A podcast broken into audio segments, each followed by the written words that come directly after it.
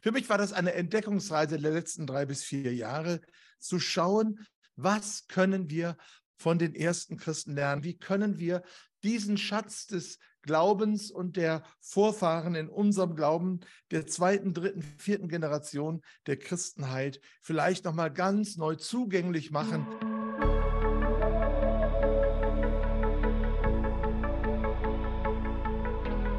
Wie es den ersten Christen gelang, zu einer Bewegung zu werden. Ich habe es eigentlich jetzt für mich innerlich nochmal umformuliert. Die Resilienz und Dynamik der frühen Christen für uns heute lebendig zu machen. Ich beobachte, dass die ersten Jahrhunderte der Jesusbewegung oder der christlichen Kirche für viele eine völlige Terra incognita sind. Wir kennen das 20. Jahrhundert, wir kennen den Pietismus in der neuen und alten Version, wir kennen die Reformation und vielleicht noch einige Highlights vorher. Aber wenn man jemand fragt, wer war eigentlich Polycarp von Smyrna oder wer war Diognetes oder Clemens äh, von Alexandria, da würde ich jetzt mal sagen, spontan bis auf die manche, die sicher das alles drauf haben, aber das doch ein bisschen äh, mau wäre, selbst in diesem erlauchten Kreise hier. Was wissen wir über diese frühen Christen? Die waren doch ganz nah dran an der Quelle. Wenn wir irgendwo hinschauen wollen, um zu fragen, wie war das gemeint mit Jesus und was haben die Apostel eigentlich sagen wollen, dann wäre es doch sinnvoll, und gut, die zu fragen, mit denen sie in Kontakt waren. Also die nächste Generation, die übernächste und vielleicht auch noch die über, übernächste Generation. Das ist doch zumindest so hilfreich, auf die Stimme derer zu hören, die sie damals noch gekannt haben, als nur auf Stimmen von heute, wo die ja natürlich auch sehr wichtig sind. Für mich war das eine Entdeckungsreise der letzten drei bis vier Jahre, zu schauen, was können wir von den ersten Christen lernen. Und da merkte ich einmal, unsere Literatur in Deutschland ist so sehr in wissenschaftlichen Büchern versteckt, dass es auch mir schwer gefallen ist, sozusagen ein gutes Buch zu finden. Ich bin dann oft beim Englischen hängen geblieben. Also da gibt es dann zum Beispiel hier das Buch, was ich hier habe, Early Christian Fathers. Das ist dann auch nochmal ein bisschen erklärt und in einem lesbaren Englisch äh, und nicht in einem äh, Akademikerdeutsch des äh, ausgehenden 19. Jahrhunderts oder so geschrieben. Und man kann es finden, aber mir ist es irgendwie wichtig, nochmal nachzudenken, wie können wir diesen Schatz des Glaubens und der Vorfahren in unserem Glauben der zweiten, dritten, vierten Generation der Christenheit vielleicht nochmal ganz neu zugänglich machen, auch für uns selbst und für die Menschen, mit denen wir zu tun haben. Ich bin traurig, dass ich diese Entdeckungsreise jetzt erst in diesen Jahren anfange, im schon über 60-jährigen Alter. Im Studium haben wir es nur kurz gestreift. In Marburg habe ich nie etwas davon gehört, in Münster ein bisschen. Ja, aber allein schon der Begriff Patristik hat mich damals abgeschreckt, obwohl damals äh, Barbara Ahland versucht hat, mich für ihr Thema etwas hineinzuziehen, weil sie, ich hatte mal was über Augustinus gemacht, aber der ist ja auch schon ein Nachgeborener bei ihr. Und da sagte sie, ach, wollen Sie nicht hier ein bisschen mehr machen? Aber nee, ich war dann Richtung Afrika geeicht. Das erschien mir alles wie so ein Orchideenfach. Aber heute weiß ich, dass die Kenntnis und Wahrnehmung der ersten christlichen Jahrhunderte ein so wichtiger Korrektur und äh, äh, Wegweisung für uns beinhalten könnte. Viele der Themen, die wir heute besprechen, viele der Diskussionen, die wir heute führen, wurden damals schon geführt. Die große Lücke der Kenntnis, Ausnahmen, wie gesagt, bestätigen die Regel, führen, so glaube ich, zu einer Geschichtsvergessenheit, zu einer Verarmung. Dabei haben doch auch die Reformatoren noch stark auf die frühen Christen zurückgegriffen. Als Paradebeispiel Calvin, aber nicht er alleine, in ihrer Auseinandersetzung mit und ihrem Bemühen um die Reformation der Kirche in ihrer Zeit. Da waren neben der Heiligen Schrift, das wir ja immer betonen, wirklich die Schriften der Kirchenväter für sie wegweisend und aufgrund derer haben sie diskutiert, auch mit den äh, ihren theologischen äh, gegenüber. Also es ist eine Entdeckungsreise, auf die ich mich machen möchte und wo ich ein bisschen mit hineinnehmen möchte. Über welchen Zeitraum sprechen wir eigentlich? Wir sprechen jetzt hier für mich erstmal über die ersten drei Jahrhunderte, also über die apostolische Zeit bis zur sogenannten konstantinischen Wende, wobei dieser Begriff äh, sehr diskutiert wird, habe ich jetzt bei Christoph Markschies nochmal nachgelesen. Also ich habe mich in der Tat vorbereitet, wollte ich nur darauf hinweisen. Und äh, das äh, genau, und das sind also etwa 250 Jahre. Das ist etwa der Zeitraum, über den wir äh, reden, über welche Quellen haben, verfügen wir die kann man vielleicht auch kurz aufzählen. Und ich habe auf Glaubendenken einige Vorträge darüber gehalten, wo das ein bisschen ausführlicher äh, ist. Deswegen kann ich es hier sehr kurz machen. So die sogenannten apostolischen Väter, das wäre so die erste Schicht zum Beispiel der erste Clemensbrief, wahrscheinlich die erste außerbiblische Schrift, äh, die von Christen geschrieben wurde im Jahre 96 nach Christus. Clemens von Rom schreibt an die äh, Christen in Korinth, die schon wieder eine Rebellion hatten unter sich. Und er sagt, ihr macht denselben Fehler, den ihr vor einer Generation unter Paulus gemacht habt, bitte nicht. Kommt wieder zur Besinnung. Äh, Didache, da wissen wir nicht ganz genau, wann sie äh, zu äh, datieren ist, aber auch sehr, sehr früh. Ignatius von Antiochien äh, um 110, 107, 108, 910, also ganz, ganz früh. Polycarp von Smyrna, eigentlich einer meiner Lieblingspersonen. Das sind so die apostolischen Väter und da habe ich jetzt nicht alle genannt. Dann kommt als eine zweite Schicht die Apologeten. Da kann man den Menschen mit dem wunderbaren Namen Quadratus nennen äh, Diognetes, Justin der Märtyrer, Athenagoras äh, von Athen, Irenäus von Lyon und manche andere. Apostolische Väter, Apologeten. Ja, und dann erst kommen die eigentlichen Kirchenväter zu nennen, unter anderem Origenes Tertullian, Clemens von Alexandria und so weiter. Und natürlich Eusebius von Caesarea, dieser große Schreiber der ersten umfassenden Kirchengeschichte, der uns viele kleinere Abschnitte und Zitate überliefert hat von früheren Schriften, zum Beispiel von Papias von Hierapolis, der auch noch äh, Apostel gekannt hat oder auch, Apostel, äh, auch, auch Jünger aus der, aus, der, aus der Schar Jesu gekannt hat. Und der uns etwas sagt in diesen kleinen Zitaten, dass seine eigentlichen fünf Bücher über die Logien des Herrn, über die Worte des Herrn sind leider nicht äh, überliefert. Vielleicht hat jemand sie noch bei sich zu Hause in irgendeinem alten Schinken und könnte man ein Einband aufschneiden. Vielleicht findet ihr das. Das wäre natürlich ein Sensationsfund, würde sofort in die Geschichte eingehen. Äh, der schreibt uns ganz viel über, wie das Jesus gemeint hat und wie das Neue Testament überliefert worden ist. Und dass zum Beispiel Matthäus der Erste war, der auf Hebräisch geschrieben hat. Aber das würde jetzt zu weit führen. Außerdem haben wir als Seitenreferenten noch die außerchristlichen zeitgenössischen Quellen, die sozusagen von außen auf die frühen Christen schauen und uns ihrerseits viele wertvolle Informationen geben, wie die sich versammelt haben, wie sie gebetet haben, was man vermutet hat, was die Gemachten in ihren Agape malen und, und, und, und was das in, insgesamt auch für schwierige Menschen sind, diese ersten Christen. Insgesamt sind alle diese frühen Zeugnisse eine über, überaus spannende Lektüre und sie sind zum Beispiel zu finden auf der Website der Universität Siegen. Fribourg hat es gerade runtergenommen, da waren sie auch, aber auf Siegen findet man eingeben Universität Siegen, Kirchenväter, da findet ihr alles, was ihr wollt. Habt ihr mehr als einen Abend Beschäftigung. Also meine Erfahrung, hier sind viele ungehobene Glaubensschätze, Wissensschätze, Denkensschätze. Wir wollen also lernen von den frühen Christen. Und jetzt mache ich einen Parcours durch das Terrain. Manche wichtigen Dinge muss ich überspringen aufgrund, äh, aber hoffe, dass ich eine Spur öffnen kann und uns alle neugierig machen kann. Zunächst ein paar Orientierungsfragen. Vor welchen Herausforderungen standen denn die ersten Christen? Das kann man kategorisieren. Einmal, es gab Herausforderungen von außen. Missverstanden werden, Verleumdungen, Ausgrenzungen Verfolgung. Immer wieder in Wellen, aber ganz durchgehend bis zu dieser sogenannten Wende unter Konstantin. Von außen, von innen ihr Lehren, Heresien, Spaltungen. Markion wurde schon genannt, aber andere wären auch zu nennen. Und dann das große Fieber der Gnosis ab der Mitte des zweiten Jahrhunderts. Ich fand es ganz toll, dass ähm, Volker Geckle gestern Abend auch von dem Fieberpatienten geredet hat. Weil für mich ist die Gnosis im Grunde wie eine Art Entzündungs, äh, ähm, Entzündung der frühen Christenheit gewesen und äh, es hat etwa zwei, drei Generationen gedauert, vielleicht auch teilweise vier, bis sie das abgeschüttelt haben. Die zehn bis 15 Jahre, die äh, Volker gestern ins äh, Feld geführt haben, sind mir ein etwas, etwas positiv. Aber vielleicht geht es ja schneller. Also das waren diese von innen, diese, diese Anfechtungen, die sie damals hatten.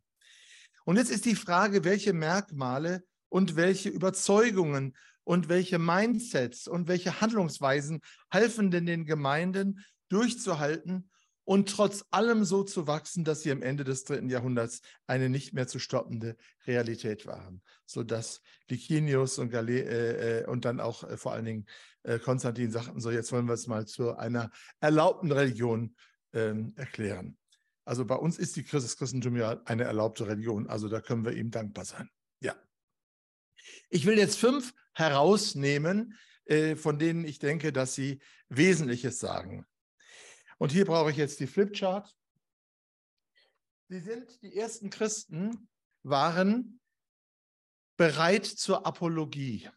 Bereit zur Apologie. Seid alle Zeit bereit zur Verantwortung vor jedermann, der von euch Apologie fordert über die Hoffnung, die in euch ist. Und ich glaube, das ist ein oft übersehenes äh, Merkmal der ersten Christen. Und das hat mich jetzt in der Vorbereitung nochmal sehr, sehr beschäftigt dass sie den Stier bei den Hörnern gepackt haben, dass sie Apologie wollten und Apologie praktiziert haben. Nicht umsonst sind die Apologeten, wie ich gerade schon sagte, unter den frühesten neutestamentlichen Schriften. Diese Apologie hatte auch natürlich zwei Seiten, einmal nach außen und nach innen. Die nach außen war zuerst sehr, sehr dringend. Die nach innen in diese Abgrenzung von äh, Fehlentwicklungen und so weiter war etwas später. Und man merkt, wie sie hineinsprechen in die Zeit und wie sie auch Worte suchen und auch Sprachformen suchen, die anschlussfähig sind für die, ihre Zeitgenossen. Man merkt auch ihre Herkunft. Die einzelnen Apologeten sind teilweise sehr trainiert, auch im griechischen und im äh, römischen, äh, im, im äh, rhetorischen Arbeiten in der Philosophie. Und man spürt ihnen das an, dass sie sich auseinandergesetzt haben mit Plato, mit Sokrates, mit äh, den Philosophen der Zeit, mit den Peripathetikern und so weiter und so fort. Aber obwohl sie anschlussfähig sein wollten, und damit haben sie sich teilweise sehr, sehr rausgewagt, haben sie das Zentrale der Botschaft nie verleugnet, sondern haben versucht, eine Brücke zu bauen und haben es auch gewagt, das angriffig zu machen. Äh, sie, sie äh, adressieren ihre Apologien an den Kaiser persönlich. Sie sagen, du bist im Irrtum, wenn du das und das denkst. Guck doch mal genau hin. Und warum werden wir eigentlich verfolgt? Das ist doch sinnlos. Und es ist doch auch sinnlos, an diese Götter zu glauben. Du machst doch aus, ihr macht doch aus derselben Bronze, macht ihr äh, eine Waschschüssel und ihr macht eine Götterstatue und so weiter und so fort. Also die Bereitschaft zur Apologie äh, ist etwas, was sie kennzeichnete. Sie waren mutig, bereit, sie waren mutig, sie hatten den Mut, das Heidentum direkt anzugreifen und zu widerlegen. Und wenn zum Beispiel Augustinus im Gottesstaat das noch weiterführt, dann baut er auf einer ganz, ganz langen Tradition der Apologeten auf. Sie hatten auch dann zweitens den Mut, ihr Lehren zu benennen und herauszufordern. Das Interessante bei diesen Irrlehren, vor allen Dingen bei der Gnosis, ist ja, dass, ich nenne das jetzt mal ein bisschen frech, parasitäre Erscheinungen sind. Das heißt, sie setzen sich auf die christlichen Gemeinden rauf und saugen die aus. Sie machen also, sie nutzen das Vorhandene und interpretieren es um und dann äh, ziehen sie die Kraft daraus. Und das ist natürlich subtiler, vor allen Dingen, wenn gleiche Worte benutzt werden. Wenn von Glaube, von Christus, von Erlösung und so weiter die Rede ist, aber man merkt, irgendwo ist es doch anders. Und da haben die Apologeten äh, ab dem zweiten Jahrhundert und vor allem im dritten Jahrhundert den Gemeinden einen wichtigen Dienst geleistet, in dem sie ihnen geholfen haben zu unterscheiden. Was ist denn eigentlich entsprechend des apostolischen Glaubens und entsprechend des Fundaments, das gelegt ist in Jesus Christus. Dabei sind es nicht nur die großen Apologeten, sondern auch der Einzelne, die vielleicht nicht alle das geistige Werkzeug hatten, äh, so zu argumentieren auf dieser Ebene, aber sie hatten den festen Glauben an die Wahrheit des Evangeliums und sie waren bereit dafür einzutreten bis hin zum Märtyrertod Manchmal nur mit den einfachen Worten Christianus sum, ich bin ein Christ oder Christiana sum, ich bin eine Christin. Und so überwanden sie durch das Wort ihres Zeugnisses und liebten ihr Leben nicht bis zum Tod. Offenbarung 12, Vers 11.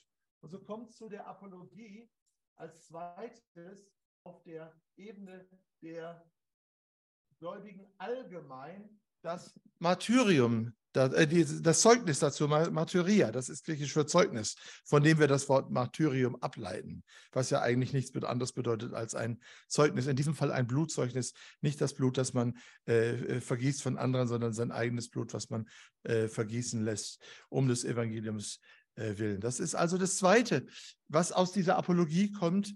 So finden wir diese Achse Apologia und Martyria. Doch das kam nicht von ungefähr. Dafür gab es eine Basis. Die Basis stelle ich, schreibe ich jetzt mal ins Zentrum hier hinein. Diese Basis ist äh, Jesus Christus. Sie waren verwurzelt in der Lehre Jesu und der Apostel. Und das fülle ich jetzt noch ein bisschen auf und schreibe noch dazu, die da hey. Es ist ja interessant, dass in der Apostelgeschichte als erstes Merkmal die Lehre der Apostel genannt ist. Sie blieben in der Lehre der Apostel. Und man kann es auch nochmal ganz anders angehen und kann sagen, was ist denn, wenn wir wissen wollen, wie die ersten Christen äh, waren, dann heißt es, wir können einfach ins Neue Testament gucken, weil das war für sie maßgebend. Ich merke, ich muss ein bisschen voranschreiten, muss etwas kürzer machen. Das ist äh, dieser Ab Timotheus 2, Vers 2 in die Länge gezogen. Das, was du von mir gehört hast durch viele Zeugen, das befiehlt treuen Menschen an, die tüchtig sind, auch andere zu lehren. Da haben wir das Wort Lehre, die das gehen, die Didache. Ermahne sie daran. Das ist also die Tradition im besten Sinne, Lernen von den Lehrern. Und als dann die ganze Gnosis-Sache zu Ende war, hat Vincent von Lerain einmal zusammengefasst, was ist denn der universale christliche Glaube? Er benutzt das Wort katholisch, meint es aber nicht im römischen Sinne. Und er sagt, das ist das, was semper et ab omnibus et ubique, ubique creditum ist, was überall und von allen und zu allen Zeiten geglaubt worden ist.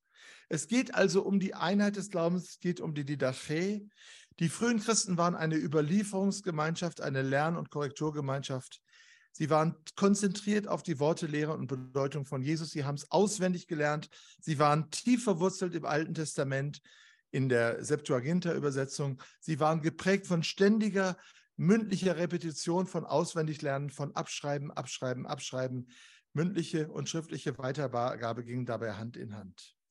Ich mache es schnell. Sie waren drittens verbunden in einer lokalen und äh, internationalen Gemeinschaft, Koinonia.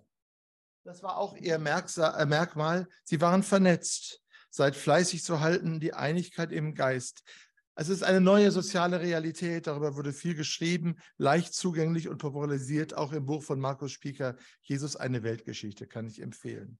Männer, Frauen, Sklavenfrei bilden ein Tertium Genus, eine neue Realität. Menschen aus den höchsten Schichten und Sklaven konnten Gemeindeleiter sein. Sie sorgten füreinander, nicht nur lokal, sondern auch global. Es gab eine Einheit in Vielfalt auch zwischen Osten und Westen. So haben wir diese Merkmale und es kommt aber noch äh, ein weiteres dazu, nämlich eine grenzüberschreitende Diakonia diese Diakonia ist so ein Merkmal, dass sie, äh, wir, wir sehen zum Beispiel auch bei der Kollekte des Apostel Paulus für die von finanzieller Not betroffenen Gemeinden in Jerusalem, sie zieht sich durch. Ähm, in den Pandemien des ersten, des zweiten und dritten Jahrhunderts waren die Christen an vorderster Front. Sie haben die Toten begraben, wo die anderen die Stadt Rom äh, verlassen haben. Sie haben die ausgesetzten Kinder aufgesammelt, damit sie nicht in der Prostitution enden. Sie haben sie in Familien aufgenommen und so weiter. Und dann gab es noch etwas, was sehr, sehr wesentlich ist, nämlich sie waren motiviert von einer großen Zukunftshoffnung auf die Parousia Christi. Die schreibe ich jetzt mal hier rein. Die Erscheinung Jesu in Herrlichkeit, auch genannt die Wiederkunft Christi. Die Parousia, er wird kommen, er wird kommen als Kyrios. Er ist der Kyrios. Vor dem sich alle beugen werden. Das war das, was sie motivierte. Deswegen konnten sie auch den Märtyrertod gehen. Das sieht man in allen Zeugnissen. Sie haben die zukünftige Welt als realer gesehen als die hiesige und jetzige Welt. Was können wir lernen? Jetzt kurz zum Schluss. Aus diesen Merkmalen vieles andere wäre zu nennen. Wir können lernen eine Zentrierung auf Jesus Christus. Der gekreuzigte, auferstandene, wiederkommende Jesus war Fokus, Inhalt, Zentrum, Rahmen, Maßstab für alles, was die ersten Christen dachten, sagten, taten. Und da blieben sie dran. Sie waren zweitens verwurzelt in der Wahrheit. Für sie war Tradition kein Schimpfwort, sondern die Verbindung, der Link zum authentischen historischen Jesus und zu den von ihm als autoritative Repräsentanten, und Botschafter eingesetzten Apostel. Und zugleich hielten sie fest an der Gottesgeschichte im Alten Testament. Sie hielten Gesetz und Evangelium, um es lutherisch zu sagen, zusammen. Die Historie wurde wertgeschätzt. Gott offenbart sich und handelt in Raum und Zeit. Sie wurde nicht in einem philosophischen oder anderen Individualismus aufgelöst. Sie hatten drittens die Bereitschaft, das haben wir gesehen, zum Einstehen, zum Aufstehen, zum Widerstehen, wenn notwendig unter Hingabe ihres Lebens im Martyrium. Apologie und Zeugnis waren notwendige Lebensäußerungen der frühen Christen. Sie rangen um Sprachfähigkeit und kämpften für den Glauben, der ein für allemal den Heiligen anvertraut ist, Judas 3. Sie waren in dem allen geprägt und geleitet durch die Agape Christi. Sie führten, die führte zur gelebten Koinonia, zu einem Lebenteilen, einer Anteilnahme, aufeinander achten, Korrektur und zu einer die Gemeinde auszeichnenden und zugleich ihre Grenzen überschreitenden Diakonia. Und sie waren motiviert von einer universalen Hoffnung in der Erwartung der Parousie-Erscheinung Jesu Christi. Ich hoffe, dass wir uns auch als evangelikale Bewegung auf eine Reise machen, neu zu entdecken, was unsere Vorfahren im Glauben, die näher dran waren, uns durch die Zeiten weitergegeben haben. Dann folgen wir der Aufforderung, gedenkt eurer Lehrer, die euch das Wort Gottes gesagt habt. Ihr Ende schaut an und folgt dem Beispiel ihres Glaubens. Danke für die Aufmerksamkeit.